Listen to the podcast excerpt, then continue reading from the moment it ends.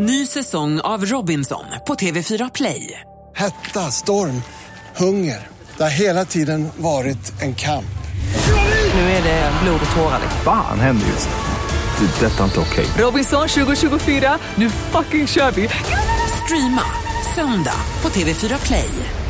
Du lyssnar på en podcast från Expressen. Ansvarig utgivare är Thomas Mattsson.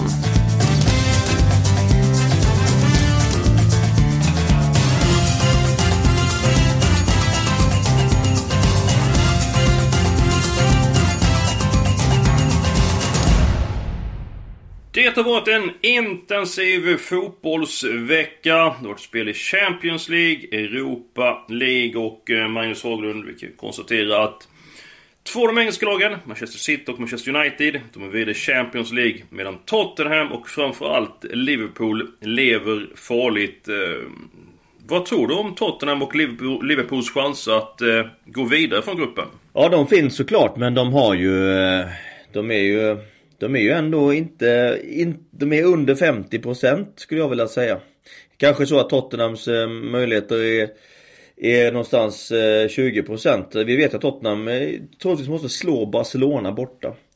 Eh, Liverpool behöver slå Napoli hemma med 2-0 och Napoli är absolut ett mycket svårspelat lag så att det blir ju väldigt spännande här andra veckan i december.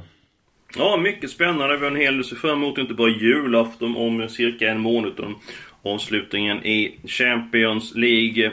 Jag tror Tottenhams chanser kanske är lite grann större i alla fall för att de möter Barcelona. Barcelona har ingenting att spela för. Tottenham kommer vara taggade till tänderna och eh, Harry Kane är ju en fantastisk målskytt. Om vi går på Liverpool, som du sa, måste besegra Napoli med två bollar. Napoli är ett skickligt eh, kontringslag. Om vi kollar på den här gruppen. Napoli, Paris, Liverpool och Röda Stjärnan. Om nu inte Liverpool går vidare, tycker du att eh, fiasko är ett starkt ord att använda? Ja, ändå är det ju så. Även om vi tycker, tycker att, eh, att eh, eh, alltså PSG och Napoli är ju fantastiska lag som då kommer gå, gå före Liverpool i gruppen. Visst är de då. Men likväl, Liverpool var i final förra året och har ändå den, den budgeten och de ambitionerna. Så att, ja, jag skulle ändå vilja säga det. Mm. Hur mår Jürgen Klopp för dagen? Han eh, verkar lite stressad. I alla fall när det kommer till Champions League-spelet. I ligan så går det ju väldigt, väldigt bra. Man har ju gjort det enormt bra i ligan. Och är ju verkligen den utmanare till City som, som man önskar att vara. Men det är ju, det är ju i Champions League som det hackat. Att man förlorade borta mot Röda Stjärnan. Och, och igår så var det ju, eller här i, i veckan var det ju liksom en en match i, i, i Paris som, som gjorde han väldigt frustrerad och han började skylla på att domaren tappar matchen och så vidare. Det, det, jag tycker han visar upp lite drag som eh, vi kanske inte har sett så mycket av eh, tidigare. Det tyder på att han är lite stressad. Speciellt när det kom till Champions League. Om vi kollar upp på Liverpool som förlorat tre matcher. Man har vunnit två. Vad är det som har gått fel med Liverpool? Ja framförallt är det ju att bortaspelet inte har fungerat egentligen överhuvudtaget i, eh, i Champions League. Man förlorar borta mot eh, Napoli, förlorar borta mot Röda Stjärnan, förlorar borta mot Paris. Eh, Medan man då i ligan är, eh, är som en klocka och bara går och vinner eh, bortamatch efter, efter bortamatch. Så det är ju där det sitter. Till helgen nu så väntar ju Derby mot eh, Everton. Eh, det är för övrigt många derbyn i England den här eh, helgen. Vi har även Arsenal och Tottenham. Om vi tar då Liverpool mot Everton. Eh, vad tycker du om Evertons säsong hittills? Ja, jag, är, jag tycker den är bra. Jag är, är så nöjd med, eller väldigt ganska imponerad av vad Marco Silva har gjort sedan han kom från Watford i, efter säsongen här. Och, vad man kan säga om Everton är att man har nu gått från att vara ett lag som egentligen eh, hade ett obefintligt, eh, obefintligt anfallsspel mot etablerat försvar. Man hade liksom inga nycklar under Allardyce. Eh, däremot var man hyggligt defensivt och, och avancerade lite på våren i ligan och blev åtta. Men Silva har ju byggt in ett etablerat anfallsspel i ett 4-2-3-1 som har sett väldigt intressant ut. Och, och eh, Rikardisson längst fram eh, och där bakom har man liksom höstens succéman i Everton. Det är Gylfi Sigurdsson, islänningen. Mm. Med sex, sex mål på 13 matcher. Förra året tror jag fyra mål på 27. hamnat i en 10-roll eh, bakom Rikardisson med Walcott och Bernard på kanterna som har fått bra snurr på Evertons eh, anfallsspel samtidigt som han har varit, varit bra defensivt. Så att Everton är liksom tillbaka där de ska vara. Alltså det vill säga de främsta tillsammans med Leicester som den främsta utmanare till topp 6-lagen. Vad tror du då om Evertons chanser? Kan de hota Liverpool i derbyt? Eh, normalt sett är ju Liverpool klart bättre, men Liverpool kommer från en stökig upplevelse i Paris. Eh, sen har Klopp varit jäkligt duktig på att få dem att, liksom, att fokusera på, på, eh, på ligan igen efter att de varit ute i Europa. Eh, men eh, normalt blir det, blir det tufft för Everton på Anfield, det blir det. Mm, vi får se hur det blir med Europatipset. Jag är ändå inne på med krysset eh, på den matchen. Du sa att Jörgen Klopp var stressad. Vad ska vi säga då om eh, Manchester Uniteds eh, manager Mourinho och det han visar upp eh, emot Young Boys? Ja, där har vi en, där har vi den kanske allra mest stressade managern då. Han, om man ser på Mourinho är att han, han kommer hela tiden i någon form av försvarsläge. Eh, och har egentligen försvarstal på alla frågor han får i intervjuer för dagen. Och det tyder ju såklart på att man är stressad och inte mår bra. Men det är ju så. Spelet, eh, spelet är trögt, det hackar. Eh, man har problem att slå eh, lag med mycket mindre bemedlad lag och har väl spelat oerhört eller avgjort alldeles i slutet bara. De här matcherna man spelar bra och avfärdar motståndaren med 3-4-0 vilket man borde göra med den, den budgeten och material. De matcherna finns inte. Nej, för kollar man på eh, de senaste matcherna så de vann... Eh, Bournemouth borta var inte bra före paus. Eh, spelade upp sig i andra. Sen vann man eh, i Turin mot Juventus. Det var ju starkt gjort att vända där. Chanslös mot City i derbyt. Manchester klart bättre. 0-0 mot Crystal Palace eh, i helgen. Och så vann man med nödrop över Young Boys. Eh, med 1-0. Om vi jämför Manchester United och Manchester eh, City, en självklar fråga. Men så jag sätter dig en självklar. Jag tycker, min uppfattning är att den är självklar. Vilket lag spelar den attraktivaste fotbollen? Manchester City och Manchester United? Manchester City. Mm, jag är enig där. Om vi går tillbaka sedan 2013 så har de spenderat stora pengar på spelarköp. Eh, såväl Manchester City som Manchester United. City har köpt lite grann mer. Eh, ser lite grann mer med tanke på den omsättning eh, klubban har. Vad är det City har gjort att man lyckas så mycket bättre än United? Alltså, om vi börjar United som enskilt case så klev ju Alex Ferguson av efter säsongen 2013. Eh, och hade då vunnit ligan eh, 13 av de senaste 21 säsongerna. Det ger ett, ett väldigt arv och en väldig förväntan framåt. Det är en tuff förväntansbild att ta över. Eh, David Moyes kom in och lyckades inte få liksom eh, det här laget att fortsätta vara det vinnande laget. Eh, Fanchal eh, kommer in också. Eh, kan ni heller inte axla Alex Fergusons eh, eh, mantel. Och sen kommer Mourinho in alla de här tränarna har liksom inte klarat av att få in den här Manchester United-känslan i laget som som, som Alex Ferguson liksom drev, drev och sitt sätt att jobba med att man han var otroligt skicklig i sitt ledarskap och få de stora stjärnorna alltid på tå men samtidigt också alltid Alltid liksom med, med klubbens eh, bästa för ögonen och med, liksom en, många spelare stannade länge och med stor klubbkänsla. Eh, och så var han otroligt skicklig på liksom att liksom rotera materialet och veta vilka spelare som skulle spela vilken match och så vidare. Alltså efter... Ja men du, där har du ju en grej där med. Alltså, du har ju eh, då eh, eh, Sir Alex som lyckades som gått enastående bra. Fergie time kan man få gjorde mål på stopptid. En stark ledare, fingertoppskänsla. Men även eftertiden så är det Mois, Fanchal och Mourinho. Det är också starka ledare. Var det något annat med omgivningen som gjorde att Sir Alex lyckades så oerhört bra, eller var han den största bidragande orsaken till Uniteds enorma framgångar? Ja, han var, han var otroligt bidragande orsak. Men sen, sen fick man fram en generation spelare som spelade väldigt länge i Manchester United och kunde liksom hela tiden se till att den kulturen som skulle vara i klubben hela tiden hela tiden fortsatte att gälla. Eh, kontinuitet på, på viktiga poster både vad det gäller manager, eh, människor i ledarteamet, människor eller spelare i laget med de rätta Manchester United-andan, Manchester United-attityden. Eh, och det var det som var grundlade eh, deras enorma success och det har man inte efter Ferguson klarat av. De nya managerna och de rekryteringarna som har gjort har det inte har inte blivit tillnärmelsevis lika bra. Jag tycker att man har värvat för många spelare med, med bra fysik, med lite tröga spelare och kanske för lite förmåga att slå ut det samlade försvaret. Det är därför Manchester United har problem när man ska slå ut Crystal Palace hemma.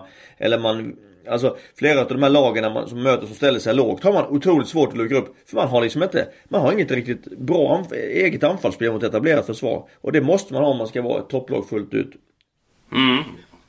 Ja, mycket eh, intressant. Jag ska ta de säkra vinnarna eh, den här veckan på tipset. Under tiden så ska du fundera på vad City gjort för att lyckas så oerhört bra jämfört med Manchester United. Så öser ju City in mål. Redan uppe i 40 fullträffar i Premier League. Alltså 40 fullträffar efter 13 omgångar. City med på kupongen, möter Bournemouth. Jag tycker Bournemouth är ett av seriens mest underskattade lag. Men man får svårt i Manchester, ettan spikas. Crystal Palace tog poäng borta mot Old Trafford. Den poängen eh, höjer moralen, förbättrar självförtroendet.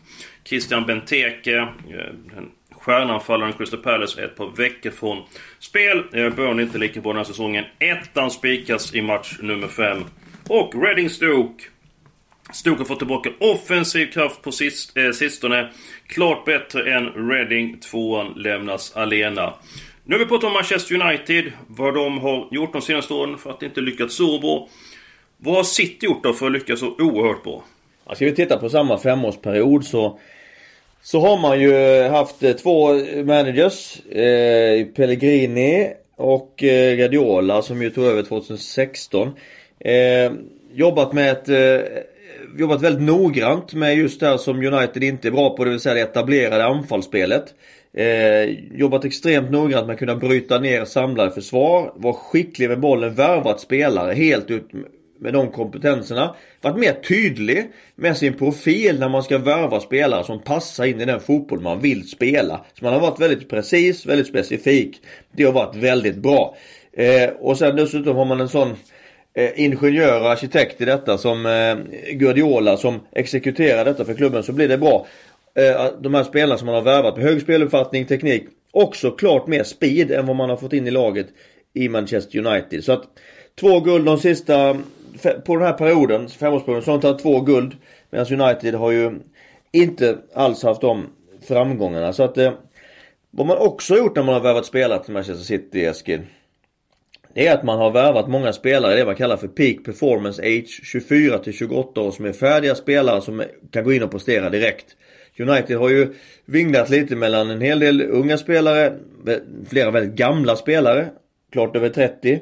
Och eh, har helt enkelt inte haft någon tydlig strategi. City en strategi utifrån spel, utifrån ålder på spelare.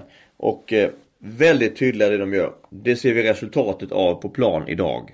Ja, jag gillar ordet Peak Performance Age. Eh, förutom att jag imponerar då av Citys eh, spel. Att de har gjort 40 mål. United har gjort eh, 20. United har släppt in 21 mål. Men City har bara släppt in 5 mål. Nu har vi talat om deras glimrande offensiv, att de öser in mål, de har många kvicka, snabba spelare, spelar attraktiv fotboll. Men! Även försvarsspelet sitter där. Hur kommer det sig med... Ofta brukar det vara svårt att antingen ha med det ena eller det andra. Ja, de är ju otroligt skickliga med bollen. Eh, har ett väldigt stort bollinnehav, trycker ner motståndaren väldigt lågt. Så när motståndaren vinner bollen mot Manchester City så är man vanligtvis väldigt långt ifrån Manchester Citys mål. Samtidigt som Guardiola har ju fått in en väldigt bra återerövringsfas. När man tappar bollen i Manchester City. Så att det, det är klart, eh, det där är eh, orsaker. Problem har ju City fått. Fick ju mot Liverpool förra året ett par gånger när, när Liverpool gick upp och körde en, en jättehög press och man liksom inte lyckades spela bort det. Det var egentligen enda gången man har sett att City har varit lite i gungning. Annars så, och det krävs, det är svårt att pressa högt. Och det är svårt att pressa högt mot lag som City. Det är gambling, men klarar du det så kan du slå City. Men blir du bortspelad så kan det ju bli 0-5 istället. Så att, eh, ja, de är otroligt skickliga eh, i alla de här faserna. Ja, ett eh, mycket eh, roligt lag att eh, titta på. Det är dags för helgarderingarna på tipset. Match nummer 4 Newcastle West Ham. Newcastle har vaknat till liv. Radat upp vinsterna på eh, sistone. West Ham eh, chanslös mot eh, Manchester City. Eh, väntar en eh, enklare uppgift. Men den är inte så enkel att de bara går ut att vinna. Men det finns kapacitet i West Ham. Andy Carroll är tillbaka och eh, jag tror att man kan få med sig poäng. Alla tecken där Match nummer 7, Birmingham mot Preston. Eh, Preston är en väldigt bra trend. De har inte förlorat på flera veckor. Men de har ett stort minus. Callum Robinson, eh, skyttekungen, är skadad borta i tre månader. Birmingham kanske är lite grann på retur, men ändå svårslaget för alla tecken även där. Och match nummer 12, Queens Park Rangers mot Hull. Alla tecken även där. Jag tycker att Hull är mycket eh, underskattat. Vi har pratat om Manchesterlagen, eh, vi har snackat om Liverpool, Tottenham och Arsenal De har vi inte pratat om ännu. Magnus, om vi börjar med Tottenham. Vad tycker du om Spurs säsong hittills? Ja, helt imponerad i ligan. Man har vunnit 10 matcher av 13, tar 30 poäng. Normalt sett så leder man ju vilken serie som helst. Eh, om man har tagit 30 poäng på 13 matcher. Men nu har man eh, två lag som heter Manchester City och Liverpool i samma liga. Och då får man nöja sig med tredje plats. Eh, men eh, man har gjort eh, väldigt, väldigt bra i ligan och inte minst var jag väldigt imponerad av eh, 3-1-segern mot Chelsea senast. Kommer du ihåg Eskil att vi pratade om Ja det kommer du givetvis ihåg. Vi pratade om bollinnehav förra veckan och vi Absolut. skulle titta lite närmare på den matchen. Ja, det är intressant. Har du statistik även på den matchen? Mm, det har jag ju. Det har jag ju då. Och, eh, 55% för Chelsea chansar jag på. Nej, det var, ja, det var inte dåligt gissat. Eh, vi trodde ju båda att Chelsea skulle vinna boll, bollinnehavet. Det gjorde de också, 59%. Eh, medans Tottenham vann med 14-8 i avslut. Så Chelsea, Chelsea hade bollen mest, men Tottenham hade bollen bäst. Eh, kan man ju konstatera. Men, och det kan ju också påverka såklart. Tottenham leder med 2-0 efter 16 minuter. Eh, så att resultatet har ju också oftast en inverkan, eller ofta en inverkan på på eh, uppsummeringen sen av bollinnehavet såklart. Det påverkar ju matchbilden, resultatet som alltid. Eh, men jag var imponerad av Tottenham i den matchen. Jag tyckte att eh, det såg väldigt intressant ut. Eh, Sun eh, gjorde sin bästa match för säsongen. Eh, såg jättevass ut och fick göra mål. Han har haft trögt med det. Och Kane var ju som vanligt eh, underbar. Och hade ju, Pochettino hade ju satt upp ett 4-3-1-2 med Dele Alli bakom eh, Sun och Kane där. Och det, det blev, eh, tycker jag, blev eh, riktigt, riktigt bra. Så att, eh, att Tottenham är ju intressant. Jag tycker Pochettino är extremt intressant. Vad är det som är så intressant på honom? Ja, han får ju det här laget att eh, hela tiden eh, spela bra fotboll, göra resultat, inte minst i ligan. Använder den, den formation som han hela, som han, som han är, han är flexibel när det kommer till eh, eh, formationer, spelsystem eh, och är väldigt skicklig på att välja precis det spelsystemet med det material han för dagen har till rådighet och den motståndare man ska möta. Jag har sett Tottenham med Pochettino spela 4-2-3-1, 4-3-3, 4-3-1-2, 3-4-3, 3-5-2. Och, och, och de har behärskat alla olika varianter. Så att jag är... Ja, jag tycker det är otroligt spännande att följa det Pochettino gör i Tottenham. Kan du inte ta eh, de här eh, laguppställningarna en gång till där, hur de spelade? Det var, det var som en eh, skrivmaskin. Det bara smattrade till där med 4-4-2 och 3-5-2 också. Ja, 4-4-2 sa jag aldrig, för de har inte spelat. Nej, du sa inte det. Nej. Nej, utan... det var... det, det kanske de har kört någon gång när inte du har sett dem. Kanske har kört 4-4-2 någon gång. Ja, ja det, det... Vem vet? Eh, men eh, 4-2-3-1. Eh, Mm. Men om vi kollar upp på Tottenham här så är det att de har ju spelat merparten av matcherna borta. De har spelat åtta bortamatcher och vunnit sju av eh, dessa. Nu spelar man på bortaplan igen. Vi behöver inte resa så långt. Eh, matchen mot Arsenal eh, avgörs ju i den kungliga huvudstaden London. Vad är det för känsla för mötet mellan Arsenal och Tottenham? Mm, det blir en kanonmatch. Jag tror det blir en jämn match. Eh, jag tror på kryss. Ja, det var eh, tydligt där. Eh, Är du rent av inne på att eh, lämna krysset ensam på kupongen?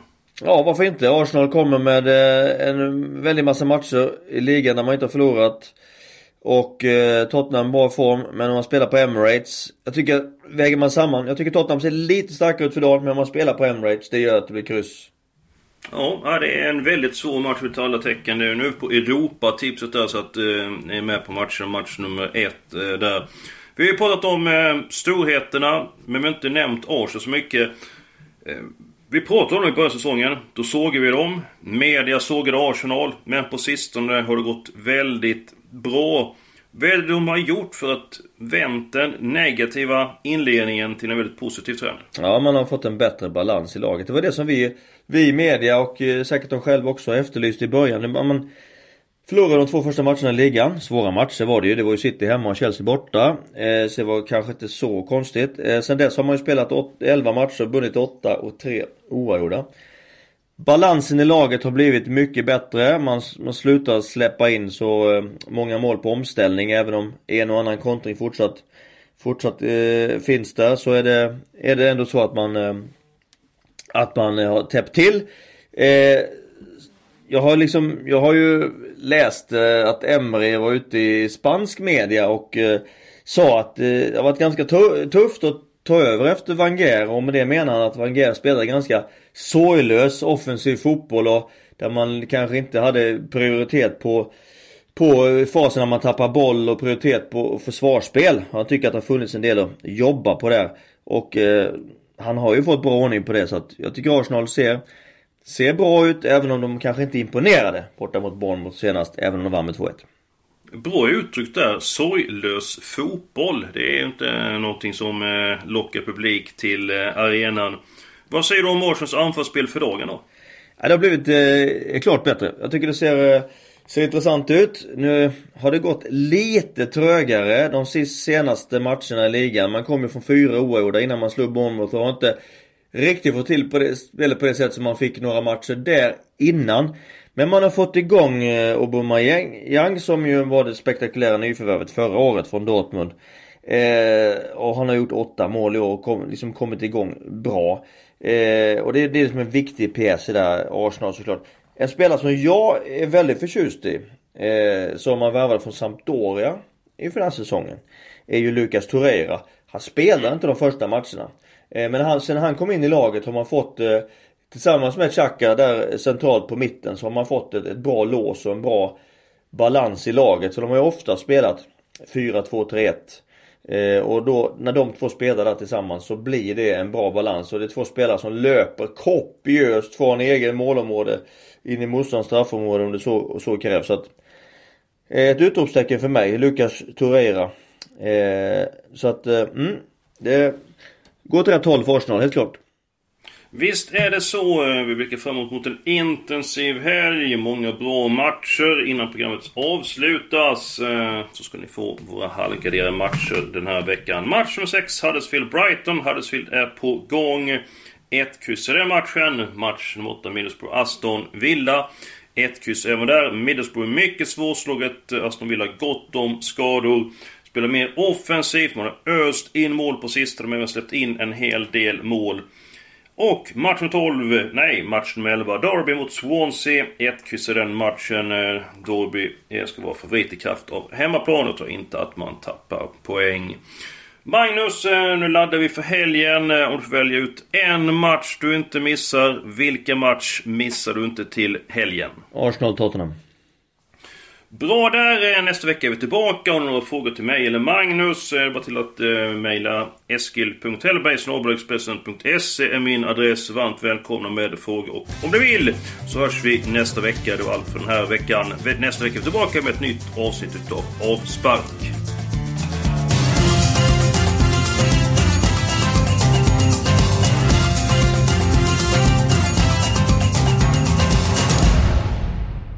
Du har lyssnat på en podcast från Expressen. Ansvarig utgivare är Thomas Mattsson. Ny säsong av Robinson på TV4 Play. Hetta, storm, hunger. Det har hela tiden varit en kamp.